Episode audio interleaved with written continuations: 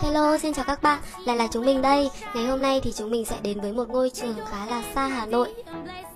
Vèo vèo đến trường ngồi này, trông ai cũng hớn hở hết á. À, đây là trường Trung học phổ thông Cao Phong nha các bạn. Các dãy nhà các bạn đang nhìn thấy đó chính là các dãy phòng học của các bạn học sinh ở đây. Đây là lúc chúng mình đang chuẩn bị đi lên lớp và chuẩn bị được gặp các bạn học sinh rồi. Còn đây là lúc chúng mình đang đi tìm canteen. Canteen thì không thấy đâu, tuy nhiên thì lại thấy một cái sân bóng rất là to và rộng. Đây là một góc nhìn khác nhìn về trường. Và đây rất là cute, đáng yêu. Trời ơi, mấy đứa con thả tin mình nữa cơ.